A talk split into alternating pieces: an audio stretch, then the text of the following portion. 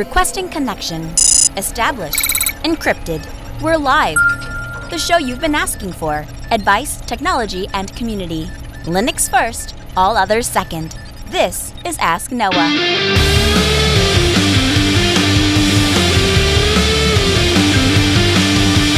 Live from Altispeed Technologies, the Ask Noah Show starts right now. This is the show where we came to do all the things on Linux they said couldn't be done and take your questions on how to do the same. The phone lines are open this hour. To be a part of the program, it's a free call, 1-855-450-NOAH. That's 1-855-450-6624, or send an email to live@asknoahshow.com. My name is Noah Chalaya. I am your host. Delighted to be here with you this hour as another episode of the Ask Noah Show kicks off.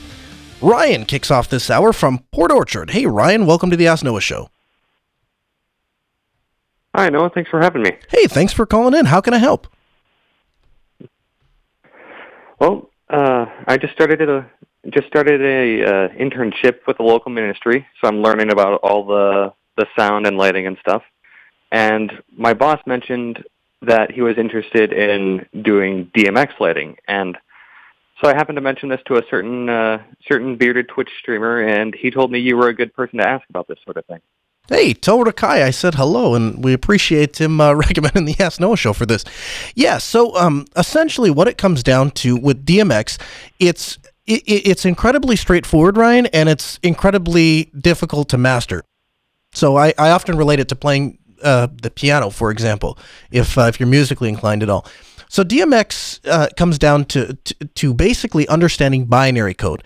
Have you played with binary code or have a general idea of how binary code works?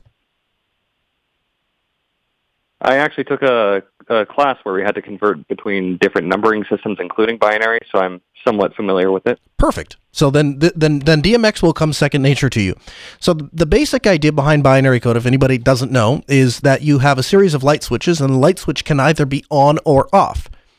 Now, each position of the light switch, not position as in on or off, but position as in how the light switches are laid out, equates to a certain number. So the very first number is the number 1.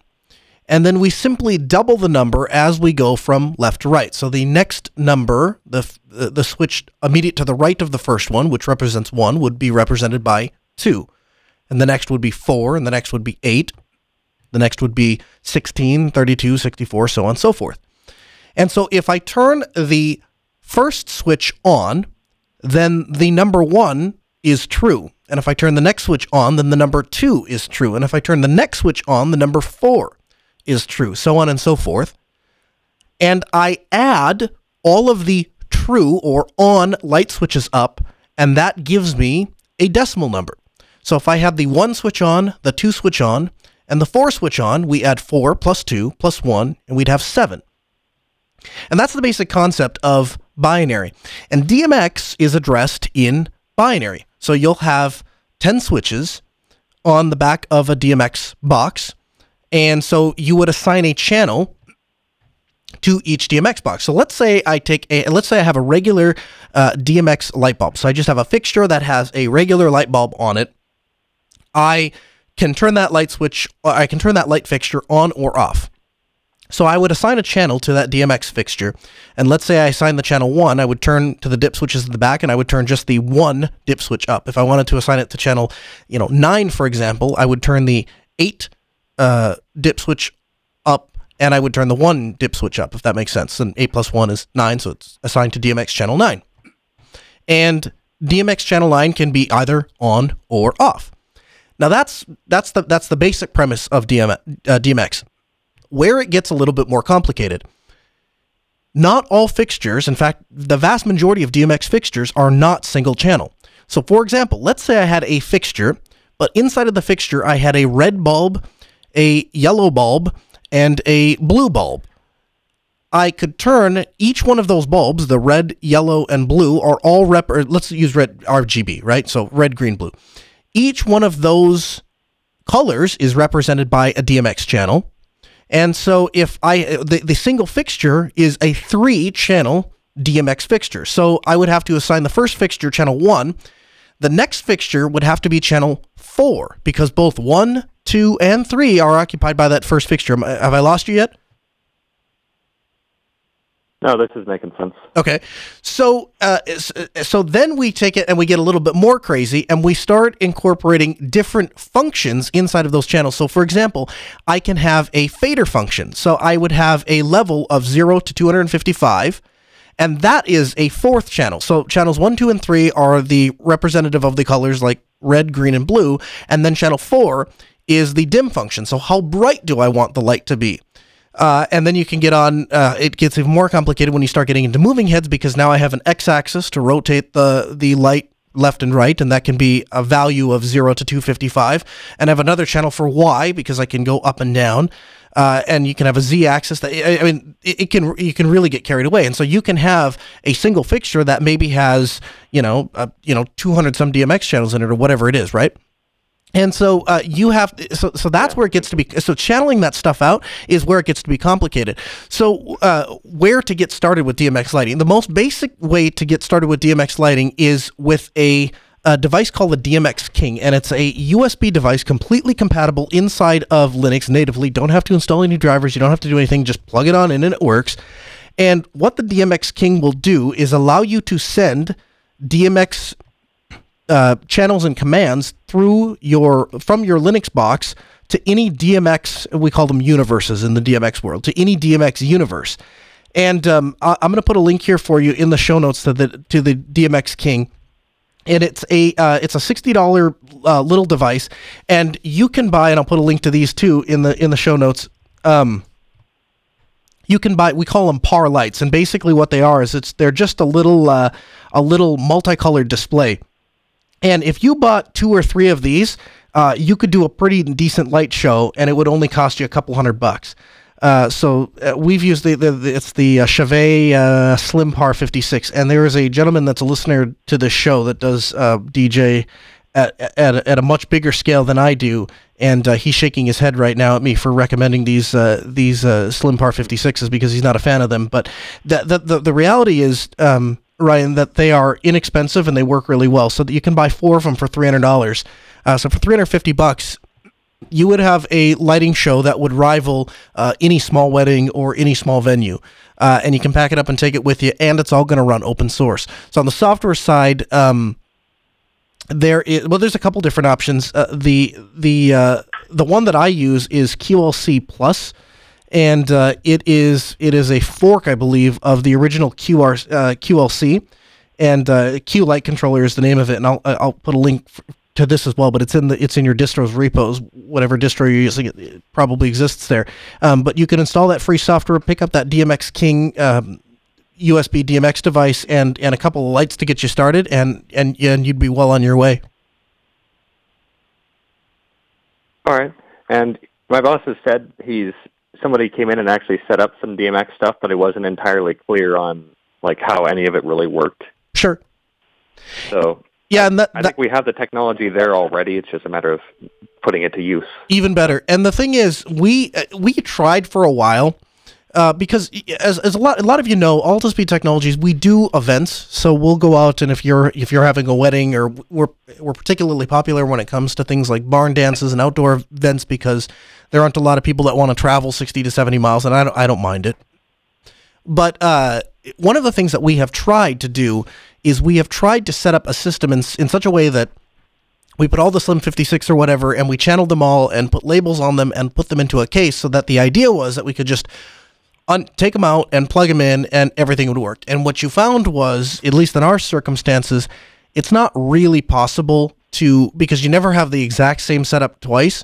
And it's difficult to get everything plugged in the exact same way that it was and cabled the right way and all that. And you wound up with things on different universes and whatnot. So it got to be complicated to do things that way. So what we have gone to is just every time we do a new event, we reset up all the channel numbers. Now, if you're doing this inside of a church and everything is static, obviously you don't have to redo things multiple times. But I would start from scratch, get that DMX King and a laptop loaded with your Linux distro of choice, get QLC Plus installed, and start with that, and add one fixture at a time, and build your universe up, rather than try to figure out how somebody else had set it up, for two reasons. The first reason is because there's no guarantee they actually did it correctly or even completed it at all. You might wind up with duplicate channels and all sorts of weird things that are going to be a pain to troubleshoot. But the second reason is if you set it up, the process of going through to set something up will help you learn it all the better. And so one of the things that I do anytime, and it doesn't matter if I'm setting up a DMX system or if I'm building out a system for a client or if I'm installing a piece of software for the first time, as soon as I get it done, the very first thing I do while all that information is fresh in my head, and this is a difficult thing to force yourself to do, the very first thing I do, blow the server away, do it all over again from scratch, because it's a learning experience and it'll help cement it into your mind. And if you're worried about being able to, you know, in the case of software, if you're worried about being able to do it when it's all fresh in your mind, you should be real worried what's going to happen 8 months down the road, 9 months down the road when you've completely forgotten half the stuff.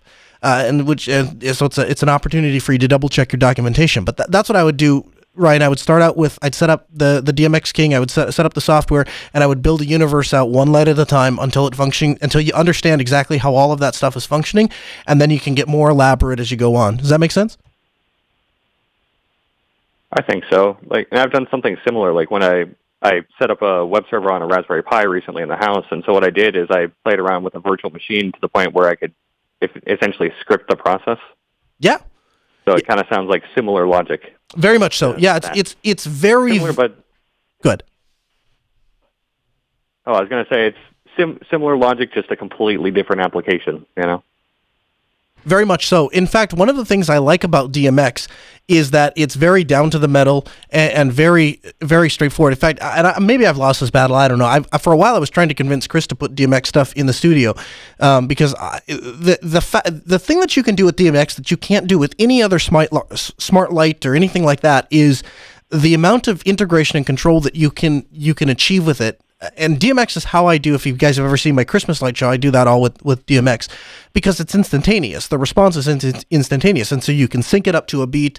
You can do a lot of things. There's absolutely no latency. And of course, that's partly because it's not going up to a cloud. It's not even relying on network packets. It's just actual, commands, serial commands, essentially turning this thing on and off. But it can scale up to having a smartphone app and all of that stuff. It's all capable of that stuff. It's just you have to want to do that stuff. And so it's a more flexible, more reliable, more resilient system. And so I really like it. Plus nobody can unplug your controller and, take the system offline, right? Cause all the lights just function. So, but yeah, I think DMX is really, really cool. I think it has a really bright future. And in fact, we're remodeling our house. And one of the things that we've done in the living room for some accent lighting is we have DMX cables run up into the ceiling, and haven't exactly decided how those are going to terminate, what those are going to actually turn into. But we're going to do some sort of, not recessed lighting, what's the term? Ambient lighting, not ambient lighting, where it's not, you can't actually see it, discrete lighting, whatever you want to call it, inside of some channels up by the ceiling that we can turn at different colors and stuff. And I think that'll be kind of cool. Brett calls from Chicago. Hey, Brett, welcome to the Ask Noah Show. Taking my call. Yes, sir. How can we help? I had a question for you about being able to access Linux desktops remotely, kind of like a remote desktop thing. And I've experimented with a couple of options, but I'm having trouble finding one that actually meets all of the user requirements that I have for a business application. Okay. So I guess what we have right now is we have a workforce on Windows desktops in the office, and part of how we're enabling folks to maybe do a work from home day, that sort of thing, is they'll do a VPN connection into the office, and instead of letting their home laptop, which might have Windows viruses, just let them have free roam on our network. Instead, we're firewalling it so that they can only RDP from their presumably Windows or Mac machine to their trusted Windows desktop, sure, and do what they need to do from there and pick up an existing user session. So what we're thinking is, we'd like to maybe try to swap some of these on-site Windows machines out for Linux desktops, and I need to be able to replicate that workflow. And there's I've identified maybe 4 or 5 must-have features that I'm having a real hard time coming up with a whole package that does all of these things. Okay. I kind of alluded to a few of them, but it has to be able to, when you remote in, resume the local console session. So if somebody was working on, let's say, a spreadsheet in LibreOffice while they were at the office, when they remote in, they should be able to get back their desktop session that was locked or what have you here, and just see what they were working on, including that same spreadsheet. Okay. They'd also need to have the local console be session locked so that somebody can't just walk up to the screen, see what they're working on, move the mouse, type things on the keyboard and mess them up, that sort of thing. Okay. I'd like it also to, this is again just to kind of match what we already have with Windows, sure, where a local console login can then override a remote login. If somebody remotely logs in and falls asleep with their laptop or home computer still connected and then shows up at work the next day, they shouldn't be locked out of their system. They should be able to log in locally and essentially interrupt that session, the remote one, and resume it once again with everything open, still ready to go on their local console. Okay. And then kind of the last bits would be that authentication is done with regular, the plain old username and password that they log in to the desktop locally. That's where VNC kind of fell down for me because it looked like there was a separate single password to access everything. And I was looking for, here's the real hard one. This is almost kind of bonus if you can get it, but where different user accounts always get separate sessions. So if someone is logged on locally as user A, and then, let's say that's a part-time worker. They're sharing a computer. We don't have too many of those, but then they're off for the day. Their session is locked. User B is working from home the next day, not at the same time as user A, but that should lock user A's session. User B should be able to log in remotely and get user B's separate session from user A. Does that all make sense? It does. All right, so I've got a couple of different ideas rattling around in my head. Let's start with this. Let's start with the most simple one-to-one relationship. Have you played with XRDP? I did, and I couldn't find a way. I just, in case it matters, I was testing against the workstation to remote into. I just threw up a VM of Kubuntu 18.04 because that's probably what we deploy. And I was RDPing into it. It worked, except I couldn't find any way to pick up an existing user session with that method. Right, and so right off the bat, you're up against a couple of hard limitations of the way that Linux currently implements its display server. So that is, you have the X server, which runs on the back end, and then you have the X client that runs on the front end. And so depending on where you interrupt that process, if you connect straight to the back end, you have successfully locked the user out of the front console session so they can't, walk by and see the screen and what they're working on, all that. But you are not meeting the requirement of picking up their local session because it's establishing a new X session, so to speak. The second, if you go the other way around, you can, which is the way that XRDP works, you can grab that local user's desktop, but there are two issues. One is performance becomes an issue. And the second thing is anybody that walks by that console is going to see anything that's happening on their display because it's obviously they're just literally just remote controlling it. And that's a hard limitation of X. So I'm not sure that you're going to get past that. There are a couple of ways that might accomplish the same things, even if they don't 100% entirely meet word for word your requirements. So XRDP is one, but as you discovered, you can't actually resume a session. X2Go is, I undoubtedly you've at least heard of it, if not played with it, and realized it didn't quite match your a little bit. Yeah, so the thing about X2Go is it doesn't actually control the local session, so it's not necessarily picking up off of where the person that was logged in, left off or something like that. So in your example, if you'd left a spreadsheet open or something like that, you're not necessarily capturing that session. However, one of the things that I have going is I have on one of my machines at home, I have transmission that runs.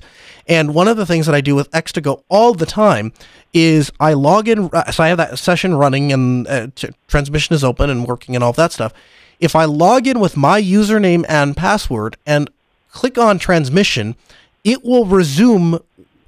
I get the active session of transmission, assuming that it's the same username and login. So for example, if I'm sitting on a web page and I open up Firefox through X2Go, I will get back to that web page that's there. But if I just log in, I can't see necessarily everything. It won't automatically populate all of the applications that we're running, if that makes any sense. So it doesn't. I wouldn't. Kinda. I did have a little bit of luck with X2Go, because maybe this is a new option, but they did add one that I've been playing with called connection to local desktop, as opposed to starting a new, say, KDE session or something like that. Right. That did work pretty well, but then I couldn't find a way to kind of lock out the local console from messing with the remote session. Right. Yeah, and so you can't, because again, if you're doing the connect to local session, what you're doing is you're screen scraping that front end session. And the other issue that you're going to run into, X2Go is as performant, if not maybe a little bit more performant than RDP in a lot of cases. However, when you connect to that local session, that all goes out the window, because you're literally you're transmitting, a PNG of that entire screen constantly, whereas typically the way that X2Go works, when it's establishing a new session, it's drawing all of that stuff in your X2Go client on your local machine. So when you move the mouse, you're moving your local mouse cursor over a locally drawn, folder or whatever it is you're doing. When you type something, it's actually drawing that stuff on your screen and then sending it, and then the latency, you don't really notice it because it's sending it back to that machine. So only when the machine has to respond to something, then you start to see it. So for example, X2Go would not be good for, watching a movie, streaming a movie or something like that, although it still would be far and away better than VNC. But of those requirements that you laid out, I'm going to tell you that X2Go is as close as you're going to get, and you won't necessarily be able to do all of those things one-to-one. But let me just give you a slightly off-topic suggestion. So X2Go is the closest you're going to get in a completely native Linux environment. However, the reasons that a person typically wants to introduce Linux into a business environment is often because you want the reliability and the stability of Linux, and you want the, less trouble tickets to be opened and all of those kinds of things. I have found that you can get 95% of the way there if you virtualize Windows. So you would take your workstations and put them into a virtual host, so to speak, and the desktops that sit at your worker's desk when they're there, it's still an RDP session. So it doesn't matter if they're in the office or out of the office, it's always an RDP session. And once you virtualize Windows, a number of different tools that are a pain to manage Windows become available to you. So for example, something goes wrong with the Windows box, it totally blue screens. You literally log into Vert Manager, click on the snapshots tool, go back to wherever the last configure change that you made, and the user's workstation is back to normal. And you can set up profile redirection so that their local files aren't actually modified when you do stuff like that, and all of that stuff. And it's not a perfect solution, but it's because obviously you're still paying for the Windows license, you're still dealing with Windows updates and stuff like that. You still have to worry about Windows malware if it's downloaded or code is executed. All that stuff still applies, but the damage is less, and the maintenance is less, and the management is less. So if you can get it to work on X2Go, which is, from what you've described, is your best opportunity, if you can get it to work on X2Go, that's awesome. That's plan A. But if you can't get it to go, if you can't get it working on X2Go, a virtualized Windows environment would be, I think it would be a solid plan B. That's not a bad idea. We were probably going to end up having to incorporate as part of the experience of being on a Linux desktop, you RDP into this Windows VM to run something like, QuickBooks or some ancient Oracle Forms thing. But we were kind of hoping to make those the exception rather than the rule, and actually replace Windows applications with, things where we don't have to worry about those licenses, things that are either free and open source or at least Linux native. Sure. And I'll be the first one to tell you too, having done this, having gone through this scenario a number of times, you will find that your users will be okay with change if it's change for the positive. So for example, when you actually sit down, you say, all right, so here's the thing, Frank, when you remote in from home, you just make sure we can set all of this up that'll work. But the way it'll work really well is when you're done for the day, just make sure to log out. And that's good workstation security anyway, but instead of locking the screen, we just ask that you log out. And that way, when you log in from home, you just start a new session. So if you're working on that spreadsheet, just save it and close it before you leave. And that'll save you a lot of headaches. And then that opens up your options a little bit. What you'll find, or at least what we have found is when you set things up like that, and the user sits down and they go, hey, you know what? The fact that I don't have to configure the certificate and all this stuff for this RDP session, and the box doesn't totally lock up, and I had to drive to the office to reset the thing, or this software didn't lock up, or whatever, and I got the newest version because I've worked in offices where you'll have a couple of employees will say, well, why did they all get the new version of Office and I'm still 3 years behind or 4 years behind, and I can't open Peggy's documents because she saves them in .x and we have .dot. When you can eliminate a lot of those problems, you'll find that a lot of your users will say, you know what, I got to remember to log out, or I got to remember to do this. But everything else works so much better that in the end, it's a net win, it's a net positive, and you find your users are, overall happier. And then to sweeten the experience on the top of it, we'll do, a little bit of optimization on the actual workstations anytime we're making a transition. That's, regardless of what it's going to. And so just, outfitting the machines with SSDs and stuff like that, and tweaking the X2Go settings so that they're getting a really performant experience when they're in a remote session. That goes a long, long way. So if you took the route of kind of shoving everything inside of a Windows virtual machine and remoting into that from a Linux workstation, would you, if you were setting it up, would you keep everything that they had to do that they considered their computer inside of that one Windows VM, or would you try to split per application to different VMs and do some native, some not? What's your arrangement for that? Depends on the cost of licensing. So I've done it both ways. If they have, we worked with a fairly smaller office, and the primary age group of the people that were working here were like 55 up. They had about 9 machines, and they were doing volunteer, like charity type work, right? I gave them the Linux pitch. I went the best I could. Can we try it? Do you want to sit down? And They didn't even want to look at it, much less try it, right? There's just some people just get so set in their ways, and these are people that are still using. They find Windows 7 to be a drastically different experience than Windows Vista or whatever, because there's so many sweeping changes as far as they're concerned, right? And in that instance, what we did was we used a tool called Disk2VHD. I'll have a link for you in the show notes. Disk2VHD, and what it will do is it will turn your physical workstation into a virtual hard disk, and then you can take Disk2VHD and you can convert it into a QCow2 file with a single command, and I'll have that command for you in the show notes as well. But what that command will do is allow you to take their physical workstation and simply drop it into a Linux hypervisor. So they left on a Friday, and they had all of these physical machines. We flashed all the machines, put Linux on the actual desktop, virtualized the Windows environment using that Disk2VHD.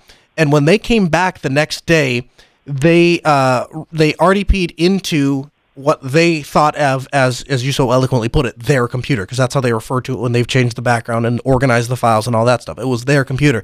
And and I literally had one of the girls tell me, she goes, "How did you take my computer and move it, but my computer is still here?" The entire process to her it was like magic. How did that happen? How did my computer wind up over there? So my computer is now in that box. How did you get my computer in that box? The concept of physical to virtual migration was too much for her. And so that works really well.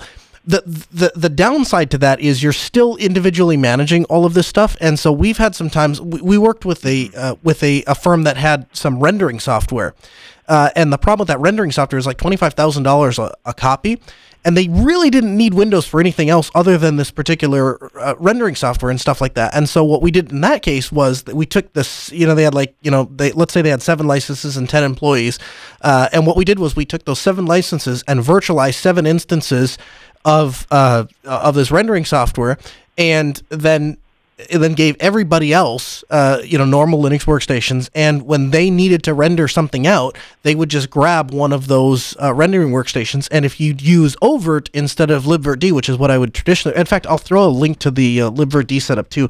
The libvirtd setup is how I would set up the actual hypervisor. And I'll get a link there. It's literally like 6 commands, and it's set up. In fact, I was just setting it up for a client earlier this week, And it was funny. I was sitting there, and the guy goes, "So what now?" And I said, "It's done. You have a virtual server." He goes, "That fast?" I said, "Yeah, it's that fast." It's like 7 commands. You execute it, and you'll have a virtual host. In fact, another side story. We actually set this up on the way to Linux Fest Northwest. In the time that it took Chris to wash his RV and get back to the studio, we had formatted a box, installed CentOS, and configured a virtual host. And I did that with my laptop in a garage, balanced on my knee, in about 10 minutes. It just doesn't take very long at all to set that up. So I'll have a link to all of that in the show notes for you. But if you use Overt, one of the things that you can do with Overt, and I've not set this up myself, but my understanding is with Overt, you can set it up in such a way that when you go to connect to, like in my case, I was using these rendering instances, you can just have the user connect to a rendering instance, and it will find the next available machine that's not being used and let them render out software. So, and how I would make the decision of if I give them quote unquote their computer or if I have what we would call resource computers is depending on the licensing. If it's cheap enough, I just give everyone their own machine. If it's expensive, then I would do individual customized resource machines for those specific tasks. Have you had that same experience kind of with the referring to their computer VM version of that? Going from a desktop on site makes sense to me, but we do have users on laptops who roam around. Connectivity might not be that great. I wouldn't. My fear would be they'd be cut off from their entire computer in their mind if they suddenly couldn't get on a Wi-Fi hotspot, and then they've got this what they would think would be a dumb device in front of them. Do you have any ideas for ways around that, or have you encountered that? Yeah, actually. So we have a law office, and the attorney is pretty religiously will take his laptop and just get up and just start walking somewhere else. And when we first virtualized them, and they're not.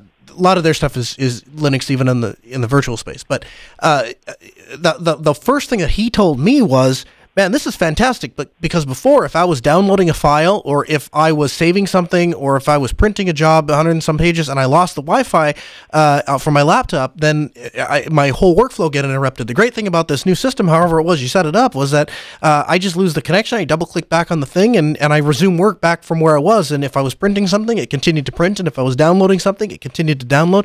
And in their case, they compile a lot of audio files and video files, and then they compress them up, and then they upload them to this FTP thing for police and all sorts of various things. And so there's not an insignificant portion of his day is spent uploading and downloading files. And he thought that was the most fantastic thing ever, that there could be this static workstation that continues to work even if he can't get into it. And the system starts to build on itself, right? Because the first time you get somebody that travels to a lake or goes outside the norm or does something, and all of a sudden their workstation gets recreated, then it's kind of a cool experience for them, right? Or if you have users that are roaming around with laptops, the ability that they can grab any laptop or sit down at a desktop and have their environment just there is great. Of course, if you have users that are using RDP now, they're probably somewhat used to that. The second piece of advice I'll give you when it comes to roaming laptops is make sure that you have a really decent wireless system. So the Ubiquiti line, for example, the UAC Pro, supports something called zero handoff. And basically every access point in the entire system is aware of every other access point in the entire system, and they are all communicating to a central controller. So when Chris, for example, is walking around his living room and is on the access point in the living room, if he starts to walk out to the garage, one of the things that he asked me to do was set up a second access point out towards the front of the studio, so that if he as he's coming into the studio or as he's leaving the studio or he wants to broadcast from the drive or whatever it is, he has Wi-Fi out there. One of the things that the controller is constantly doing is evaluating where he is and where his devices are and where he's going to get the best, strongest signal. And once it detects a RSI of 20 dB or greater from one access point, it will hand him off with that's zero handoff. It supposedly doesn't introduce any latency. It will hand him off seamlessly to the next access point. Now, I'd be lying if I told you that works 100% of the time with no equivocations, but it definitely won't interrupt an RDP session or an X2Go session. It's good enough that the user won't notice that they have jumped from one access point to another. So as long as you have a densely populated Wi-Fi, you don't have any dead spots, your users won't even notice. But the few times that I have had users that have noticed, I have gotten positive comments, not negative comments. Well, we do have a Ubiquiti Unify access point system covering our office here. So that's a sounds like we're off to a good start. Yeah, absolutely. Yeah, so the Unifies all by default for the last years and years and years have supported zero handoffs. In fact, they were one of the first companies to come out to support that at a usable budget. So I would say you're very well off. And do me a favor, Brett. Please give me a call back and let me know how that works out, because I'd love to hear how that plays out. It sounds like you're doing some really cool things. And if I could ask you for a small favor, I have a production question for you. So I'm going to put you back on hold. I'm going to have Sarah, our call screener, pick up with you. And just chat with you and ask you a question, a production-related question. Again, phone lines are open, 1-855-450-NOAH. That's 1-855-450-6624. The email, live@asknoahshow.com. Make your voice heard. Become a part of the program. So last week, we talked about Chromebooks. And in fact, indeed, the week before, we talked about Chromebooks. And I am not about to do a third week on Chromebooks, although, to be honest with you, I probably could, because I like Chromebooks that much, and I've had that great of an experience with it. But there was one small little wrap-up to last week that I wanted to finish up, and I didn't quite get to, and that was a short discussion on USB-C and USB-C docks. My very first laptop, when I was in, like, fifth grade or fourth grade, was a used IBM ThinkPad 755C that I bought used at a computer store for $250 that took me 3.5 summers to save up for. And it had this triangular-looking power jack on the back of it. And when I say that this thing had a dock, I don't mean it had a dock that you think of today where you set something in. I mean, this thing was just short of a Cadillac, and it had rails. It had rails on the side, and you would slide, the laptop would roll on these rails and slide in like a cartridge into this behemoth of a tank. And then there was this large connector at the back that would chunk into the laptop. And the promotional video from IBM at the time actually had this really neat animation of this laptop sliding into this, you know, this thing that was the size of Mount Kilimanjaro. And then a monitor stand would come over it, and a CRT monitor would land on top, and the keyboard and the mouse. And it looked very much like the traditional desktop. And I don't mean a desktop tower that sits on the floor, like the desktops that used to sit on your desktop. And that was what I had as a dock. And that was, I think, probably the start of my love for docks, because my laptop could become a desktop. But every laptop after that had a separate power adapter and a separate dock. Unless you stuck with something like, if you stayed within brand, you had a better shot, but, you know, IBM had 2 or 3 different ones, even since the little triangular one. I think, in my experience, Dell was the most consistent. They had that little tubular thing. They did have one that had three prongs, but the little tubular one, the fatter tubular one, was pretty much the Dell standard for like 15 years until they switched to the smaller tubular one, which has all but been replaced by USB-C. But they definitely didn't extend beyond brand. And when I bought my first cell phone, my first cell phone was the Springboard module for my handspring visor.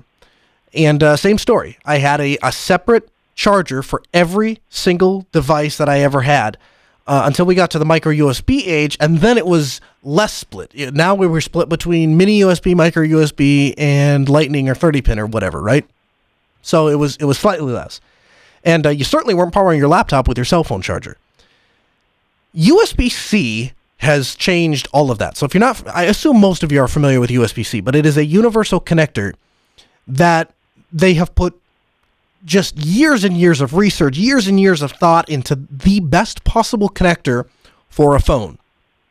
And as I talk to people about USB-C, and I noticed this when I was I just made a couple offhanded comments about my Chromebook last week, and I got email after email about people that were confused about USB-C. And I can understand, because there are some confusing things in the way that there's designed. So the USB, the Type-C port, I'm going to call it the Type-C port, which is found on ThinkPads and Pixels, and it's the only port that Apple decided to ship on the MacBook. Behind that physical jack that exists on the side of the computer, there can be 2 distinct devices. The first distinct device is a traditional USB bus. And in the case of the Type-C port, it functions just like it would if you had plugged a normal USB device into it. And it comes with all of the advantages and disadvantages that USB has. The second device that can sit behind the exact same port on your laptop. Now, mind you, when I say sit behind, I'm talking about things that are inside the laptop. So just by looking at the port, unless you look for the little Thunderbolt, insignia thing, you can't actually tell just from looking at the port.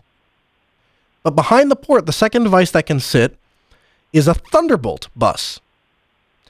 And the Thunderbolt was designed, the Thunderbolt bus was designed by Intel, and they worked with Apple to come up with this thing. And the Thunderbolt bus is really neat because it combines a couple of really useful things. First of all, it combines a PCI Express connection, which we all know what that is from our desktops. But it's basically, it's like having a PCI port on your laptop. It couples that with a DisplayPort, and then two signal streams that layer DC power on top of all of that, and funnel all of that data and energy into a tiny little connector that's not much bigger than a micro USB connector. I have seen, I don't know exactly what the spec is. It goes up to a couple hundred watts. But Dell has gotten a variance from that, and so if you buy the Dell one and use it on a Dell computer, you can actually get more power delivered through the USB thing. It's just spectacular. Now the power can come in two forms. Every USB-C device can provide some power, but obviously the power needs of my cell phone, which is something like 5 volts at 2 amps or whatever, or 5 amps, is going to be drastically different than my laptop, which has like 20 volts at like, I don't know, 6 amps probably, somewhere in there. So the power that goes to my laptop is specified as power delivery. We abbreviate it PD. So if you ever see USB-C PD, that's what they're talking about. They're talking about power delivery so you can power a laptop. Now, when you buy a computer, ideally you want one with a Type-C connector that has the Thunderbolt bus underneath. And the reason for that is the Thunderbolt bus is backwards compatible with the USB devices. So if you have a laptop, you buy a ThinkPad that has a Thunderbolt bus in it, and you plug a USB-C device that is designed to plug in just to a USB bus, it will work on that Thunderbolt bus. However, if you buy a computer that only has the USB bus behind it, and you try to plug a Thunderbolt device into it, it will not work. And this is made very complicated by the fact that we call it USB Type-C, even when it's a Thunderbolt bus underneath. It's still considered a USB-C connector. It further complicates it because Thunderbolt has existed before USB-C did, and so we have different Thunderbolt connections. There's the one that kind of looks like the DisplayPort, and then there's one before that. So we have different versions of Thunderbolt. So Thunderbolt 3, I believe, is the one that utilizes the USB Type-C connector. But in practice, all of this stuff is really, really confusing. And so I just wanted to take a moment and break a little bit of this down for you. We got a contract to put in some workstations for a company. And much like the caller I was just talking to, they use a lot of laptops. And the way that their workspace is set up, nobody has an assigned desk, nobody has an assigned workstation. They are assigned laptops. And when they get in the morning, they have the option of sitting down at they have like little cubicle type workspaces. They have what they call, I forget exactly what they call them, but some sort of, it's like we all sit together and work together kind of a thing. And it's 4 people to a pod or whatever. And they use those for doing like collaborative type projects. And then they have isolation rooms. So they're like little rooms along a hallway, and you can go in and shut the door, and it's very densely insulated. And so you don't, not a lot of sound comes in there, and there's power and Ethernet and all that stuff. At every one of these places, doesn't matter if you're using the little communal stations out in like their little lobby area, or if you're back in the isolation rooms, or if you're working at a cubicle, doesn't matter where you are. Every one of these, every single one of these places has a dock that they use. And so we bid out the job to go set up all of these computers and docks and all of that for these guys. And what we came back with was we talked to Dell at length. They were going to be using XPSs. And Dell told us they recommend the WD-15. And the WD-15 is USB-C dock, but it runs over the USB bus, not the Thunderbolt bus. And part of that decision was they were very honest and frank in the discussion. But when you start jumping from brand to brand, it's not 100% reliable. And if you are in the Ask Noah Show Telegram group, you will find that there is an entire lengthy discussion about the quirkiness of Thunderbolt docks. And again, if you're on a Mac and you're using one of these docks that were specifically designed for the Mac or designed with the Mac in mind, you're probably not going to have an issue. And if you buy the Dell Thunderbolt docks and you're only using Dell products, again, probably not going to be an issue. If you buy a Lenovo Thunderbolt dock and you're only using Lenovo ThinkPads, probably not going to be an issue. But if you want to buy one dock and you want to let anybody use that particular workstation, and they're going to have a variety of different laptops that are in use, it's not going to happen with Thunderbolt, at least not right now. And that evidence, it's empirical evidence. You can go and actually see this in practice. And so just as a test thing, we had tried taking a couple of MacBooks and connecting them to some of the Dell ones and the Lenovo ones just to kind of see what the interoperability is. And what you find is there's all sorts of weird things. There's flickering screens, and the power button doesn't work on some of them, and you have certain devices that are not detected, and it's a mess, really.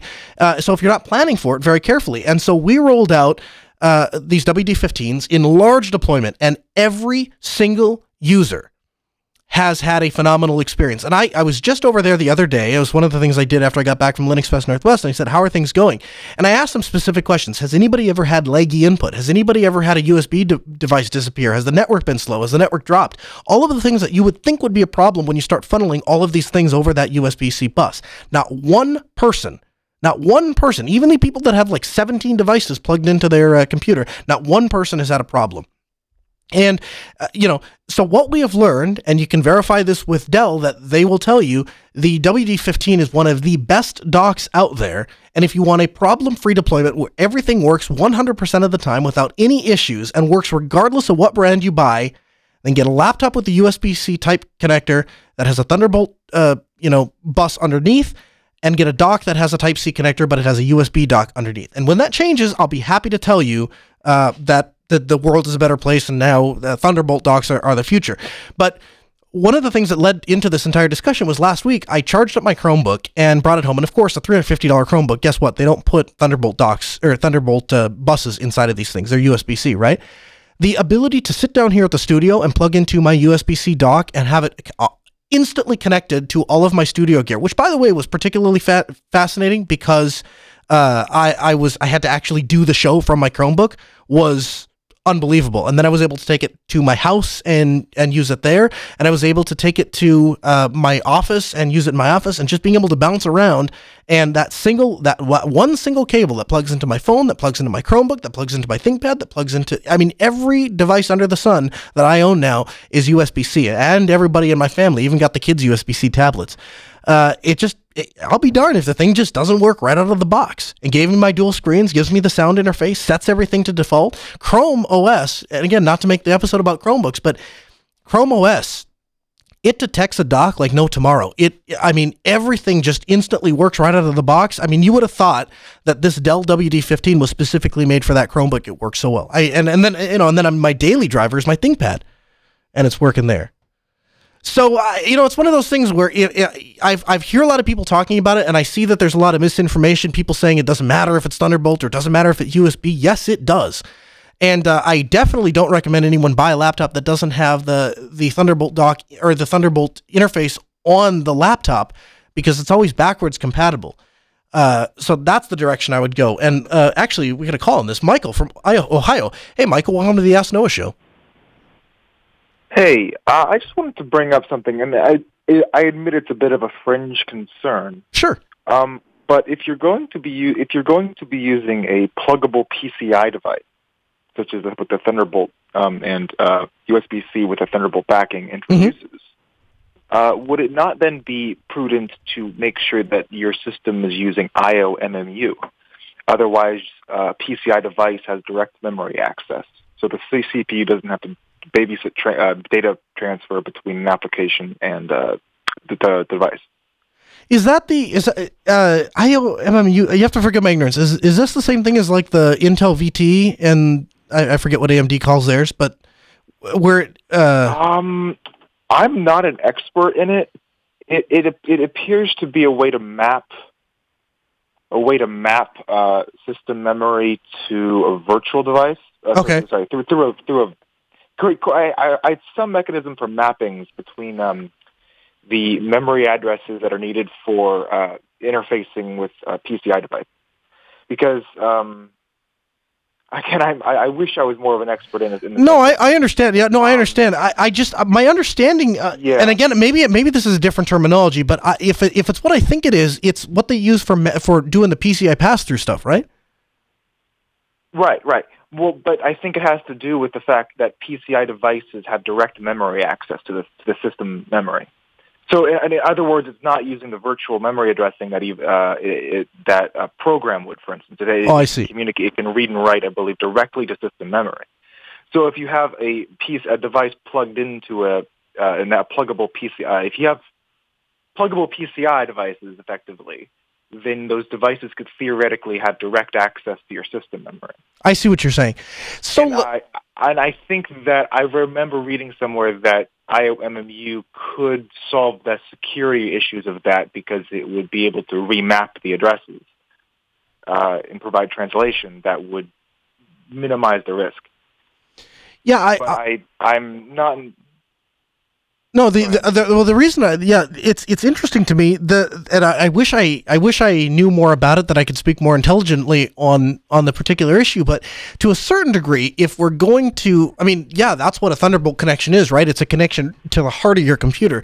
And so to a certain degree, if you're going to put something on your PCI bus, you can, I guess to a certain degree, don't we need it to be able to have access to raw hardware? Isn't that, that's how you get the performance that you get out of PCI access, right? Exactly. That's the entire subject, behind system security is the level of trust versus convenience and versus what you want to be able to do. Yeah, it's interesting that way, right? Because we don't when you traditionally think about PCI stuff, nobody accidentally installed a PCI card into their computer, right? Nobody accidentally took the side of their case off, shut the computer down, unplugged all the cables, dug out all of the, cat hair that is inside of most people's PC case, took the little blank plate out, broke it off with a screwdriver, put the PCI card in, put the screw back in, put the whole thing back together. Nobody did that by accident. Whereas when we start talking about Thunderbolt, it's like, oh, there's this cable in here. I plugged it in because I thought it would connect to me to that monitor right there. And then what happens when? Okay, so you're sitting out at a restaurant somewhere doing work on your computer, and you're thinking, I am so secure. I've got an encrypted hard drive. I've got all my stuff. But you leave it running while you go to the restroom, and somebody comes by your computer, slips a little dongle into your Thunderbolt port, and starts dumping your system memory for decryption to dig out your key.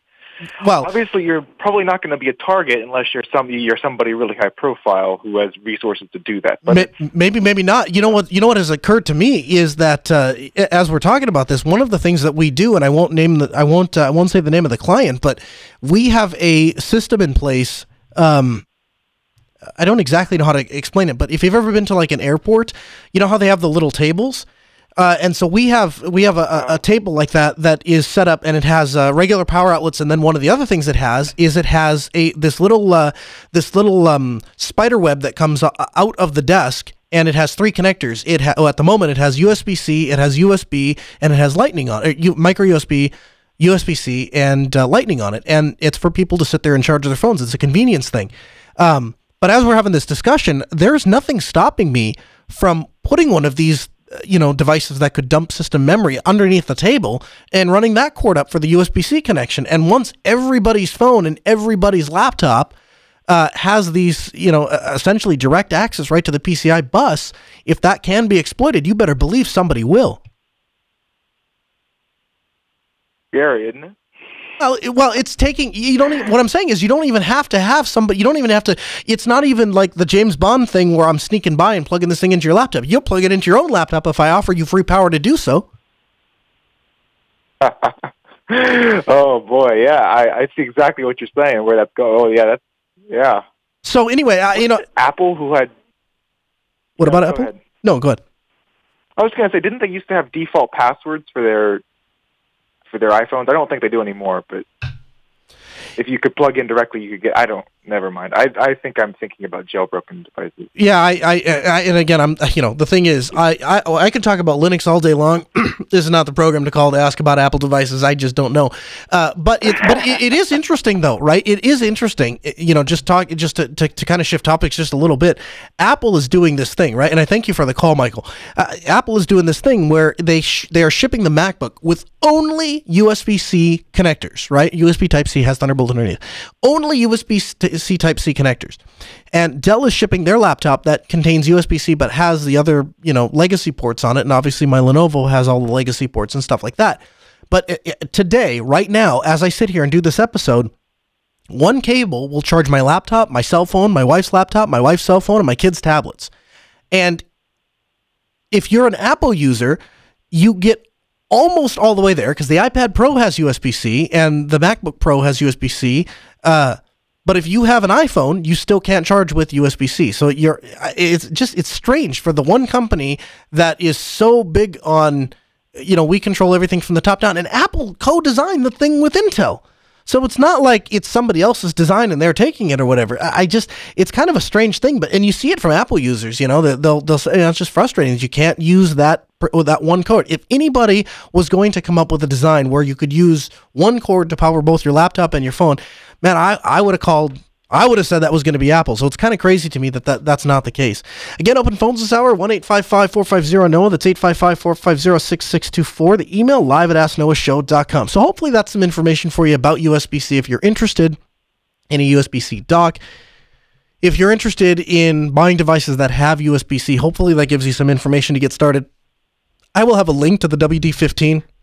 My all-time favorite dock. After doing that installation, Chris has been kind of a part of the of my ranting up until now because I was sending him like a live blog streaming of, you know, here's the one that the client bought, and then I bought a monitor and set it up for myself, and now they're everywhere. James is calling from Idaho. Hey James, welcome to the Ask Noah Show. No, I'm trying to get back into the KDE thing, but their splash screen is bleh. I can't figure out how to change that in the new KDE. Are we just out of luck? No, I don't think you're out of luck, James. I actually, let me see here if I can do some on-air troubleshooting, but there is, Chris actually changed the splash screen. I think it's actually, let me see here. I think it's actually just inside of the settings. Let's see here. Splash screen. So check out, if you go into the settings and just on the upper left-hand corner, just type splash. You'll get to an option where you have the ability to change the splash screen. Give that a shot. If that doesn't work, give me a call back. And I did see your email, James, so I'll follow up with you about scheduling later on. Hey, guys, if you caught the episode a couple of weeks ago, I was asked to give a presentation at the University of North Dakota. And so we talked to the communication department, the communication students, about podcasting and what it takes to get a podcast off the ground and some best practices on podcasting, what I've learned over the past couple of years in podcasting, and it's one of the only shows of the Ask Noah Show that is presented in video format. You actually get to see my ugly face walking around. One of the things I talked about in that presentation I really hit it home was I talked about the function of community, how important community is to a podcast, to any sort of broadcast, because you have to talk with listeners, not at them. I'm fully aware, and there isn't a day that I don't wake up that I am deeply thankful to God for every single one of you that download the Ask Noah Show or listen to us live. We really appreciate it. And I understand that I have a responsibility to you guys as the community to not just be available on the air, but to be available as much as I can off the air to continue the discussion, to answer questions, to take feedback, to incorporate that feedback into the show. And we have a number of different online communities. You know, we've got the Telegram group, the IRC, we got email, Facebook, Twitter, Mastodon, Mastodon, LinuxRocks.online is our own Mastodon instance. We've got the Reddit. And I do the best I can, but I can only keep up with so much. So this is the week of Reddit. So if you're interested in hitting me up on Reddit, if you're interested in making a suggestion, I'm going to read every single thing that comes into Reddit this week, and we're going to try to respond to all of that and build up that Reddit community as best we can. Hey, did you know this show is available as a downloadable podcast? To subscribe to the feed or download the latest episode, visit podcast.asknoahshow.com. There you'll find not only the latest episode, but all of the articles and materials referenced in this episode. You can get all the latest, of course, following us on Twitter at Ask Noah Show on Twitter. The Ask Noah Show continues next Tuesday at 6 p.m. Central. A huge thanks to Vox Telsys for providing our phone system, Ben, our producer, and Sarah, our call screener. This hour of the show may be over, but there's plenty of more content for you 24/7 at AskNoahShow.com.